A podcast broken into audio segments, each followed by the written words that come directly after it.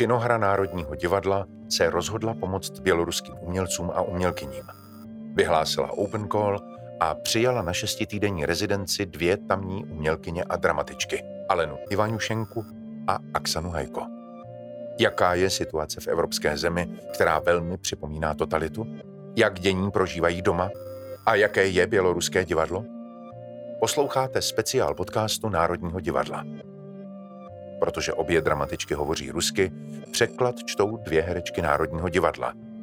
Alenu Ivanišenku přemlouvá Jindřiška Dudziaková a Aksanu Hajko Alena Štréblová.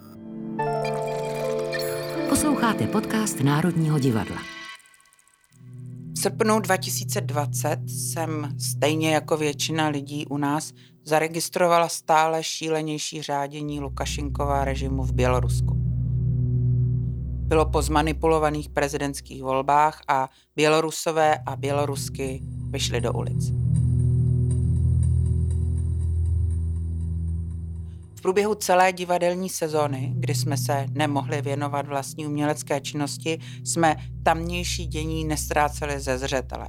Mluvila jsem se svými přáteli z Běloruského svobodného divadla, které je známé mimochodem i ze svých hostování tady v Praze a ti mi poradili několik způsobů, jak pomoct. Jednak samozřejmě finančně, jednak psaním dopisů vězněným v tamnějších kriminálech. Zadržených mužů i žen přibývalo, mimochodem stále přibývá a jejich seznamy a osobní příběhy jsou velmi depresivní. Jmenuji se Marta Ljubková, jsem dramaturgyně činohry Národního divadla a není mi lhostejné, jak se žije umělcům v Lukašenkově diktatuře.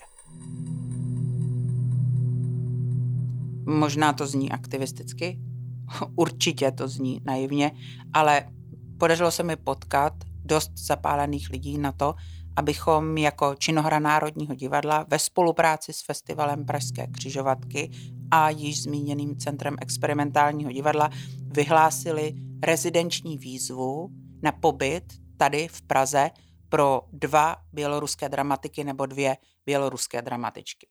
Vypadalo to naprosto nereálně, protože to bylo administrativně velmi komplikované a dost narychlo, ale dopadlo to.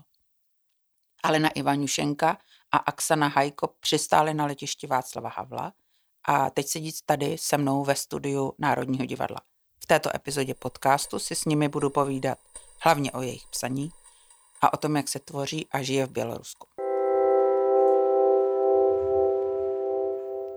Jak jste se o výzvě dozvěděli, Aksano?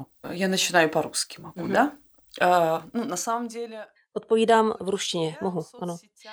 Bylo to všude na sociálních sítích. Setkala jsem se s tím přímo na Facebooku a říkali mi o tom i moji přátelé dramatici. Nebylo těžké to najít. A vy, Aleno? Много людей на самом деле прислали личные сообщения. Ano, výzva byla opravdu všude. Hodně lidí mi to napsalo soukromně. Režiséři, moji přátelé, dramatici o něco starší generace.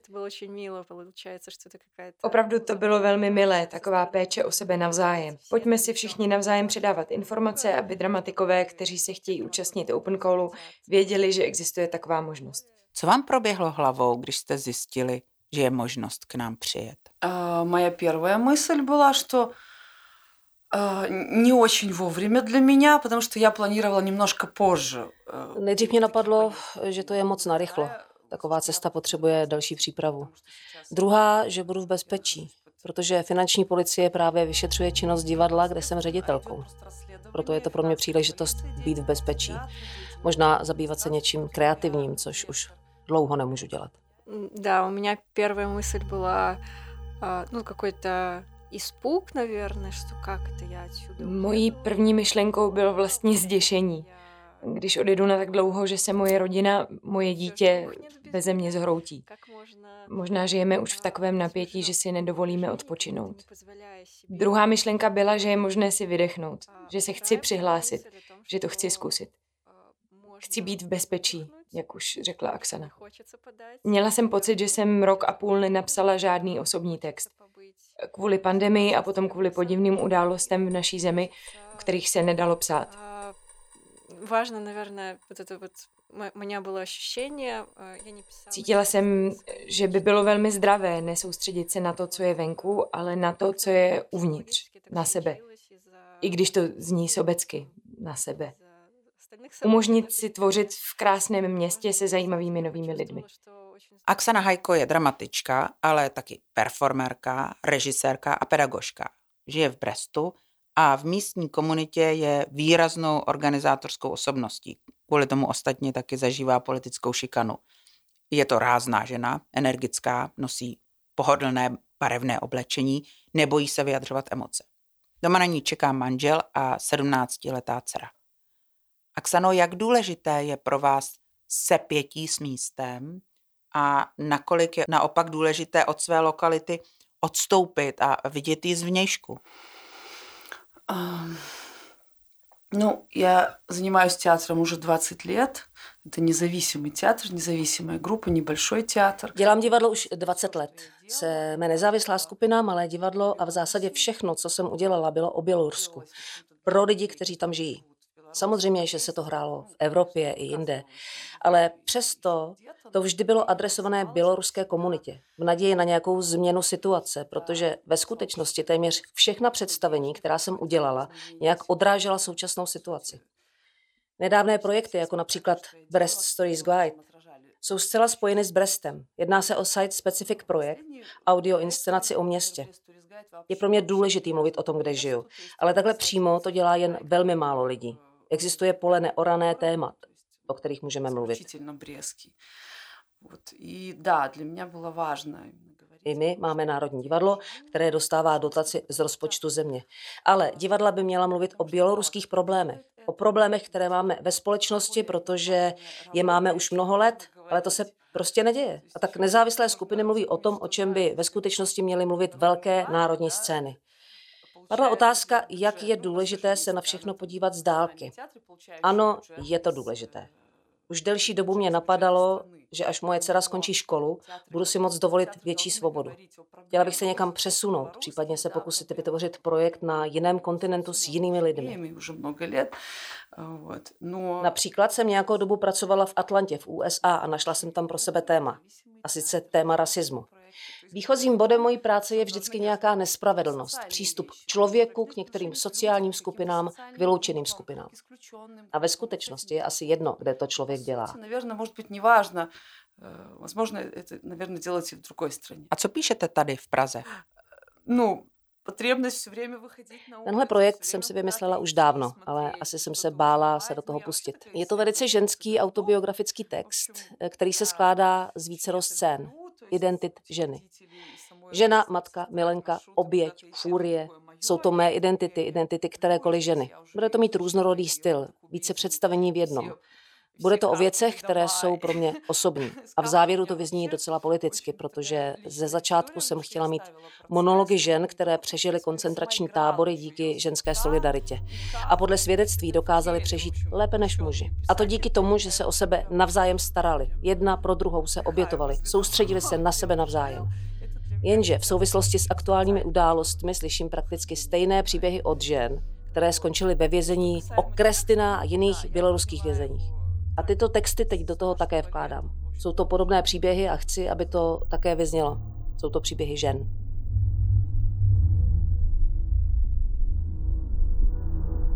Poprosila jsem Aksanu, aby pro podcast přečetla kus z textu, na němž právě pracuje. Vybrala si monolog ze závěrečné pasáže. Тяжело было, как все обещали, первые три дня. На Крестина меня перевели в камеру с Евгенией. У нас было только одно одеяло на двоих. На кровать мы постелили доставшиеся нам от предыдущих постояльцев газеты. Под голову пластиковые бутылки с теплой водой в роли подушек. Спали в обнимку, накрывшись одним одеялом. Ответ на вопрос, где брать силы, я получила. В людях, которые вокруг. Это просто меня окрылило.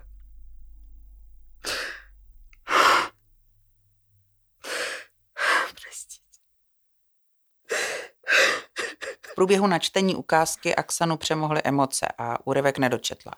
V českém překladu zní takto.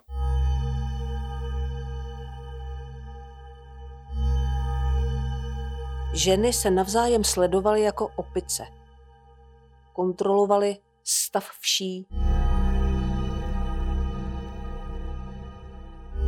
Nepamatuji si, že by to dělali muži. Pokud se u nich objevily vši, prostě se s tím smířili. Ženy měly různé instinkty. Jsme hospodyňky. Zvykli jsme si uklízet. Muži vši je žrali zaživa. Během nástupu se ženy navzájem podporovaly a zahřívaly. Někdo vás obejme a vy si to pamatujete. Dokážete si představit, jak moc to pro nás znamenalo? Muži si choulili pět stop od sebe. Myslím, že i více žen přežívalo. Co jsem viděla v Osvětimi, muži umírali jako mouchy. Ženy byly nějak silnější.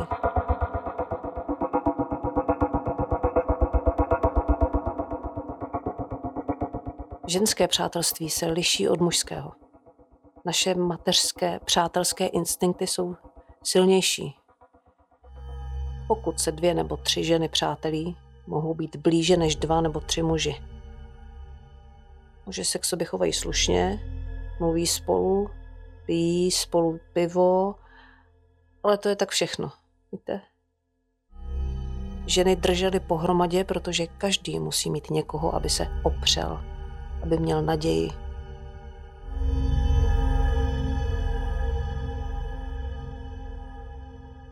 Muži? Ne, to oni nedělají. Muži se tam také přátelili. Mluvili spolu, ale neměnili a nevyměnili by chléb za jablko kvůli jinému chlapovi. Nepřinášeli by oběti. Vidíte? V tom byl rozdíl.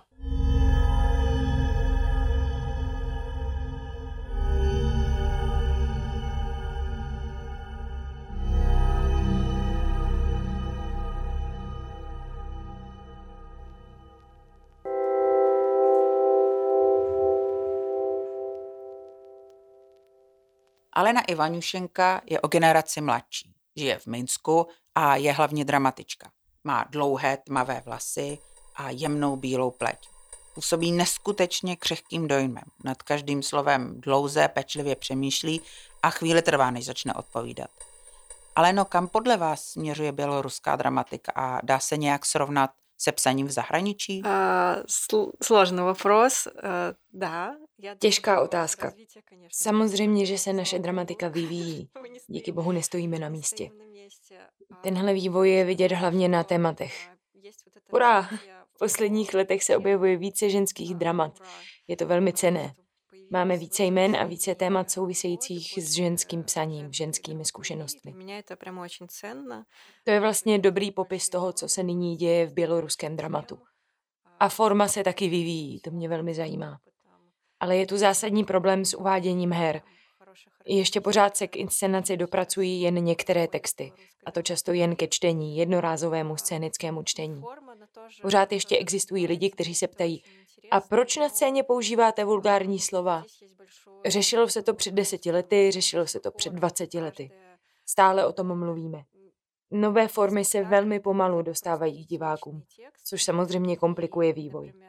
Je tu určitá skupina, která experimentuje, zajímá nás to, ale čelíme odporu ze strany divadel, režisérů. Někdy slyšíme poznámky. Vždyť tohle není žádná divadelní hra, to se dávat nedá. Nebo ten text je dobrý, ale uvádět ho nebudeme. To je velmi častá fráze. No, odpor konzervativních diváků k vulgarismům na jevišti nás samozřejmě s běloruským divadlem spojuje a nové formy se na etablovaných jevištích prosazují obtížně i u nás. Jenže my máme svobodu slova, takže pokud chceme reagovat na aktuální politickou situaci, nic nám v tom nebrání. Aksano, Aleno, nakolik současná politická situace ovlivňuje vaši tvorbu? No, невозможно закрывать глаза как бы на это. Nemůžeme zavírat oči. Žijeme v tom a v posledním roce je to... Přemýšlíme o tom 99% našeho času. И вот, но если говорить про A to se pochopitelně odráží v naší tvorbě.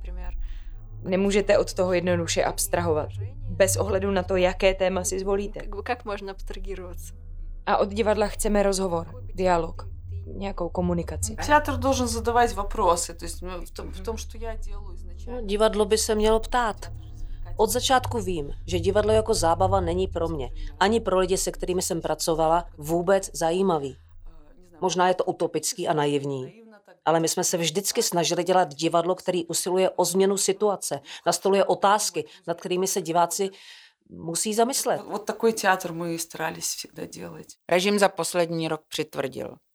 Jak se to podepisuje na vaší práci? A je slyšet hlas umění i na veřejnosti? Э, Ну, последние шесть лет я должна сказать, что, в общем-то, было достаточно... Musím неплохо, říct, потому что у нас že v были posledních такие šesti letech to šlo docela dobře, protože jsme získali vlastní prostory. Předtím jsme využívali platformu, která patřila místnímu odboru kultury a proto všechna představení podléhala cenzuře. Něco se zakázalo a tak dále. Ale když jsme získali vlastní místo, bylo to jednodušší. Po těch šesti letech jsme fungovali docela dobře a dělali jsme si, co jsme chtěli. Teď se situace změnila. V posledních třech měsících jsme úplně zavření a kvůli represím nepracujeme. To, co se děje teď, se v žádném případě nedá označit za svobodu, ani uměleckou, ani žádnou jinou. Od srpna se začalo umělecky vyjadřovat spousta lidí, i ti, kteří se za umělce nepovažují. Byl to obrovský vzestup umění, a to nejen pouličního. Do poslední chvíle jsme například u nás pořádali výstavy. Všichni se vyjadřovali k tomu, co se dělo. Ale teď se mi zdá, nevím, ale na možná nebude souhlasit. Teď se to víc podobá tichu. Zavlálo ticho a nikdo nemůže nic. Protože byla taky přijata řada zákonů, které předpokládají ještě větší represe za jakákoliv vyjádření a hodně lidí zemi opustilo. Vyjadřovat se můžou hlavně ti, kdo ze země odjeli. Já pracuji na inscenaci, text píšu tady v Praze, v létě ho chceme dotáhnout a prozatím se nechystám ho uvést v Bělorusku, protože to nepůjde. A je otázkou, kdy ho vlastně budu moc vůbec uvést, protože byly zastaveny lety. To je teď teda taky otázka. A existuje nějaké prorežimní umění? Ну, сразу приходит на ум э, Купаловский театр, если вы, может быть, слышали. Hned mě napadá divadlo Janka Kupaly. Možná jste o něm slyšela. Ten příběh začal už loni, kdy zaměstnance propustili kvůli účasti v protestech a stávce proti odvolání ředitele. Jestli se nepletu, prakticky všichni zaměstnanci byli propuštěni. A pak najednou, protože jde o nejvýznamnější divadlo v zemi, vyhlásili konkurs a začali nabírat nové herce. Samozřejmě, lidi, kteří chápali, co se děje, to brali tak, že nastoupit na místo propuštěného kamaráda je špatně, to se přece nedělá. No ale někdo ta místa obsadil. No. A nový soubor nastudoval Paulinku. To je jeden z klasických textů běloruské dramaturgie. Neviděla jsem to, ale možná Alena? Nikdo, kdo má v hlavě všech pět pohromadě, tam nepůjde. Nějací známí tam šli, byla to taková akce jít se na to podívat, co se tam vlastně děje a pak jít pryč a už tam nevkročit. Ti kupalovci, kteří odešli, si založili vlastní skupinu a hrají online. To znamená, že naskouší inscenaci a uvedení online je jeden ze způsobů, jak se vyhnout cenzuře.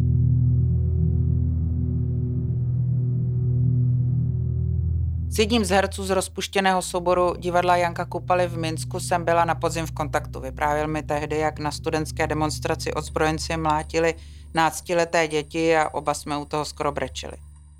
Pak se spolu se svým kolegou přihlásil do naší výzvy a i když jsme ho nevybrali teď, doufám, že se přihlásí do dalšího kola, které vyhlásíme v půlce června a proběhne na podzim.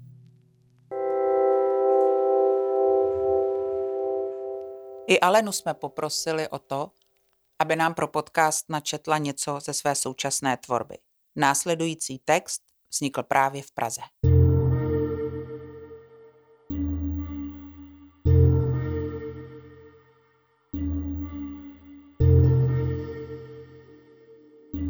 Ноги ходят, ноги бегают, убегают, ноги лежат, ноги скручиваются в барадний рог, пока мы сидим на встрече, где нам неловко и нет возможности вставить слово. Ноги гудят. У меня гудят икры под коленками, когда я в стрессе. Nohy У chodí, меня дергается nohy leží. Nohy se kroutí jako beraní roh. Zatímco sedíme na rande, kde je nám trapně a nemáme možnost vklínit ani slovo. Nohy brní. Brní mi lejtka pod kolenama, když jsem ve stresu. Škube mi v levý noze. Je to jako tik. Snažím se to zarazit, protože se mi to nelíbí. Zarůstají mi nechty na palcích u nohy. Celý život jsem přemýšlela, proč to mám. Proč mě to tolik štve. Loupe se mi kůže. Nemůžu za to. Zarůstají mi chlupy. Mně.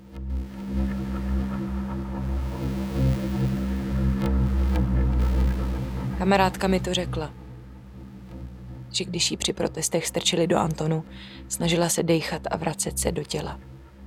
To bylo jediný její vlastní.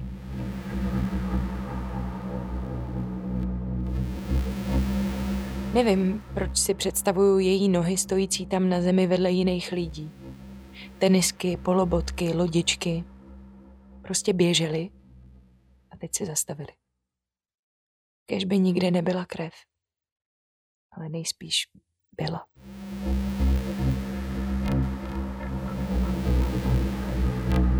Nohy můžou lítat, nohy skáčou, nohy se svlíkají, vyzouvají. Nohy chodí po mechu. Centimetry se do něj zarajvají hluboko. Nohy se prochází lesem, hlouběc, hlouběc. Jdou po zemi, chodí po klackách, větvičkách, suchým listí, houbách a bobulích. Nohy jdou, špinaví, vdechujou zem. Nohy klíčí. Pomalu. Hodně pomalu. Tak trýznivě pomalu, že se nejde dočkat a stovky stop už odešly na YouTube a Netflix а někam jinam. Очень медленно, так мучительно медленно, что невозможно дождаться. И сотни ног уже ушли в YouTube и Netflix и куда-то еще.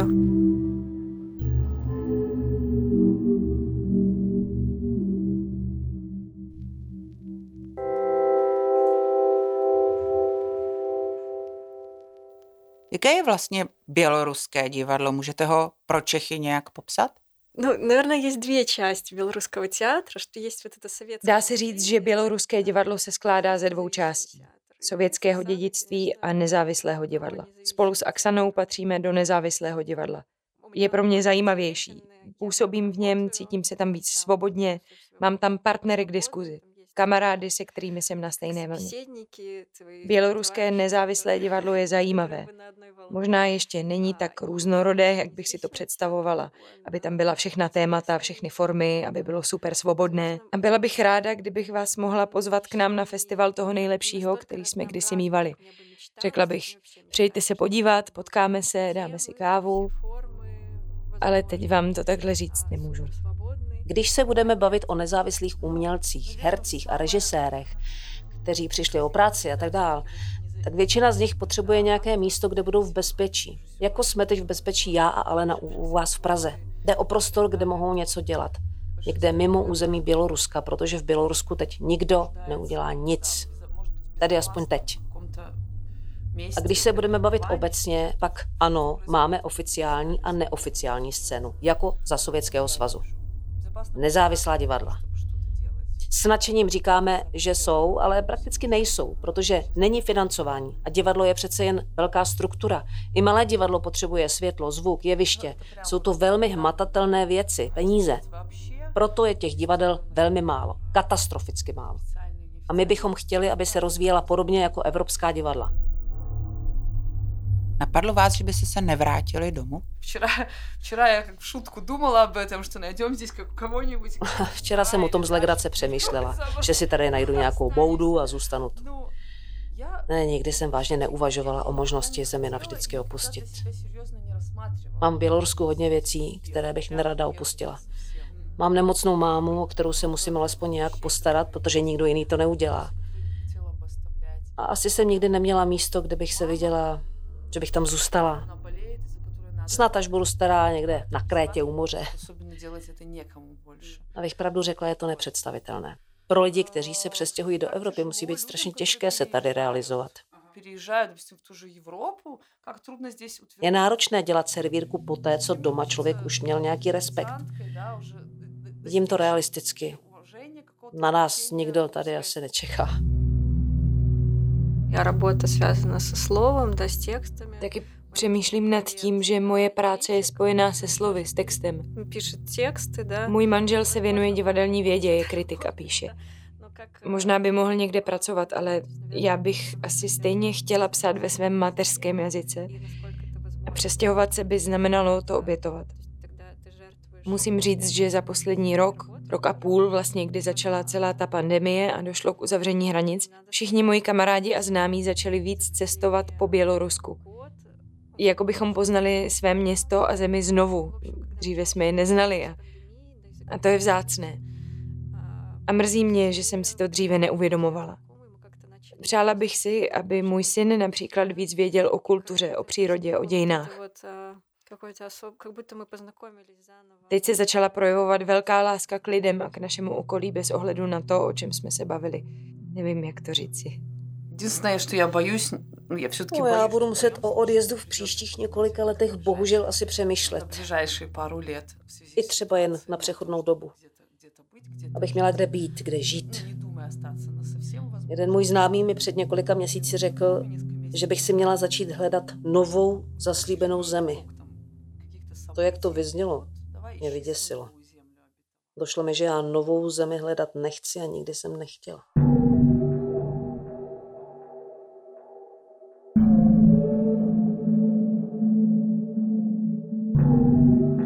Máte strach, že by pro vás cesta do Prahy mohla mít doma nějaké následky? Ну, я очень надеюсь, что нет. Э, Вот. Ну, я Pevně doufám, že ne. поездку исключительно как Prezentovala jsem tuto cestu výlučně jako pozvání ze strany Národního divadla, to znamená tvůrčí práci. Tvůrčí práci v zásadě nikdo nezakázal. Navíc teď mám všechny účty v divadle obstaveny a nemůžu nic dělat. Proto využívám všech příležitostí. Нет, никто не знает, как. Nikdo neví. Но никто не знает. Никто. Nikdo neví. Nikdo neví. těžko říct, jak to může dopadnout. Teď už tomu principiálně nerozumíme. Zatímco dříve existovaly hranice toho, co je dovoleno, a ty jsme nějak intuitivně vnímali, teď je necítíme. Proto jenom doufáme, že všechno dobře dopadne. Jste ze země v napjaté politické situaci. Kam přijdete, tam je to téma. Neštve vás to? No, вообще, то, то, что вы говорите сейчас... Že to říkají všichni, je otázka posledních pár dní, Несколько дней, правда? protože předtím už se Bělorusku tolik prostoru ve spravodajství nevěnovalo a nikdo moc dobře nevěděl, co se tam děje. A dějí se tam hrozné věci. Pokračují procesy, lidé stále končí ve vězení. Продолжаются процессы, э, людей продолжают сажать. Za tu dobu, co jsem v Praze, mi zavřeli kamaráda. Je teď ve vězení a jak dlouho tam ještě bude, nevím. Všechno je pořád v pohybu. Lidé nechodí na protesty, které jsou atraktivní pro média, ale procesy neustávají. Nejčastěji si s kamarády doma říkáme, oni to nechápou. Evropská unie, nikdo nerozumí tomu. Tahle věta vystihuje náš stav. Ano, máme pocit, že lidé zvenku nechápou, protože to není ve zprávách. Teď se to objevilo ve zprávách, že je to hrozné, ale ty hrůzy se tam dějí pořád. Je to stále horší. Někdy bych si přála o tom mluvit míň. Někdy to funguje jako spouštěč, že se o tom chtějí bavit všichni. Ti, kteří odjeli, kteří už tady nějakou dobu žijí. S kým jsem se potkala, všichni mluví jen o tom.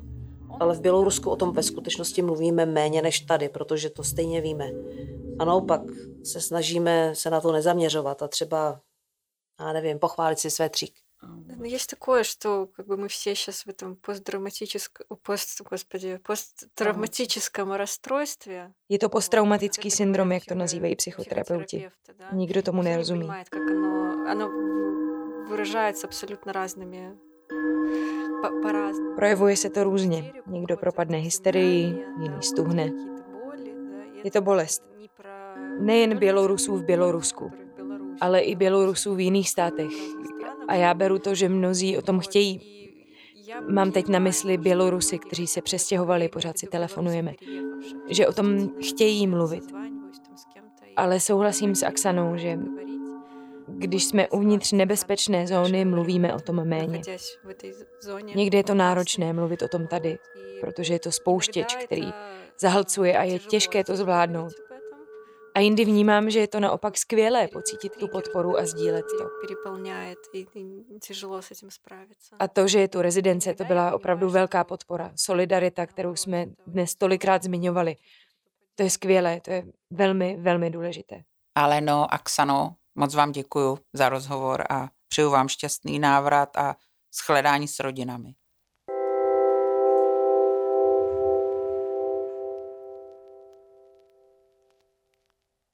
Budeme se v činohře Národního divadla i nadále snažit podporovat běloruskou divadelní komunitu, takže, jak jsem říkala, dvě rezidenční místa nabídneme znovu a zároveň v téhle chvíli připravujeme k vydání Rukověď současného běloruského divadla, která bude domácí naše dramaturgině a dramaturgy. A když říkám domácí, tak myslím české a slovenské, informovat o tom, jaké hry právě teď Bělorusku autoři píšou. Věříme, že se tak můžou dostat i k českému publiku. Všichni máme plnou hlavu toho, co se děje doma a je to pochopitelné, ale neměli bychom zapomínat na ty, kteří žijí v příšerných podmínkách nesvobody ne tak daleko od našich hranic. Zajímejme se o osud Běloruska a pokud můžete, pomozte. Cesta se vždycky najde. Loučím se s vámi a těším se na slyšenou v dalších dílech podcastu Národního divadla. Marta Liubková. Podcast Národního divadla. Slyšeli jste speciál podcastu Národního divadla o běloruské rezidenci. Podcastem vás provedla dramaturgině činohry Marta Ljubková. V něm jste slyšeli dramatičku Alenu Ivaňušenku a dramatičku, performerku, režisérku a pedagožku Aksanu Hajko. Přeložila Ilona Smejkalová a překlad četli herečky činohry Národního divadla Jindřiška Dudziaková a Alena Štréblová. Mé jméno je David Matásek. Speciál vyrobilo Národní divadlo ve spolupráci se Story Lab Audio. Režie, střih a zvukový mix Vítek Svoboda. Dramaturgie Damian Machaj. Podcastový kanál Národního divadla můžete odebírat na Spotify, Apple Podcasts a všech podcastových aplikacích. Ale pustíte si nás také přímo na stránkách Národního divadla. Každé pondělí se můžete těšit na spoustu zajímavého obsahu. Pravidelně vás vezmeme k jádru věci, kde vás inscenacemi provedou přímo jejich tvůrci. Uslyšíte i divadelní magazíny a speciály.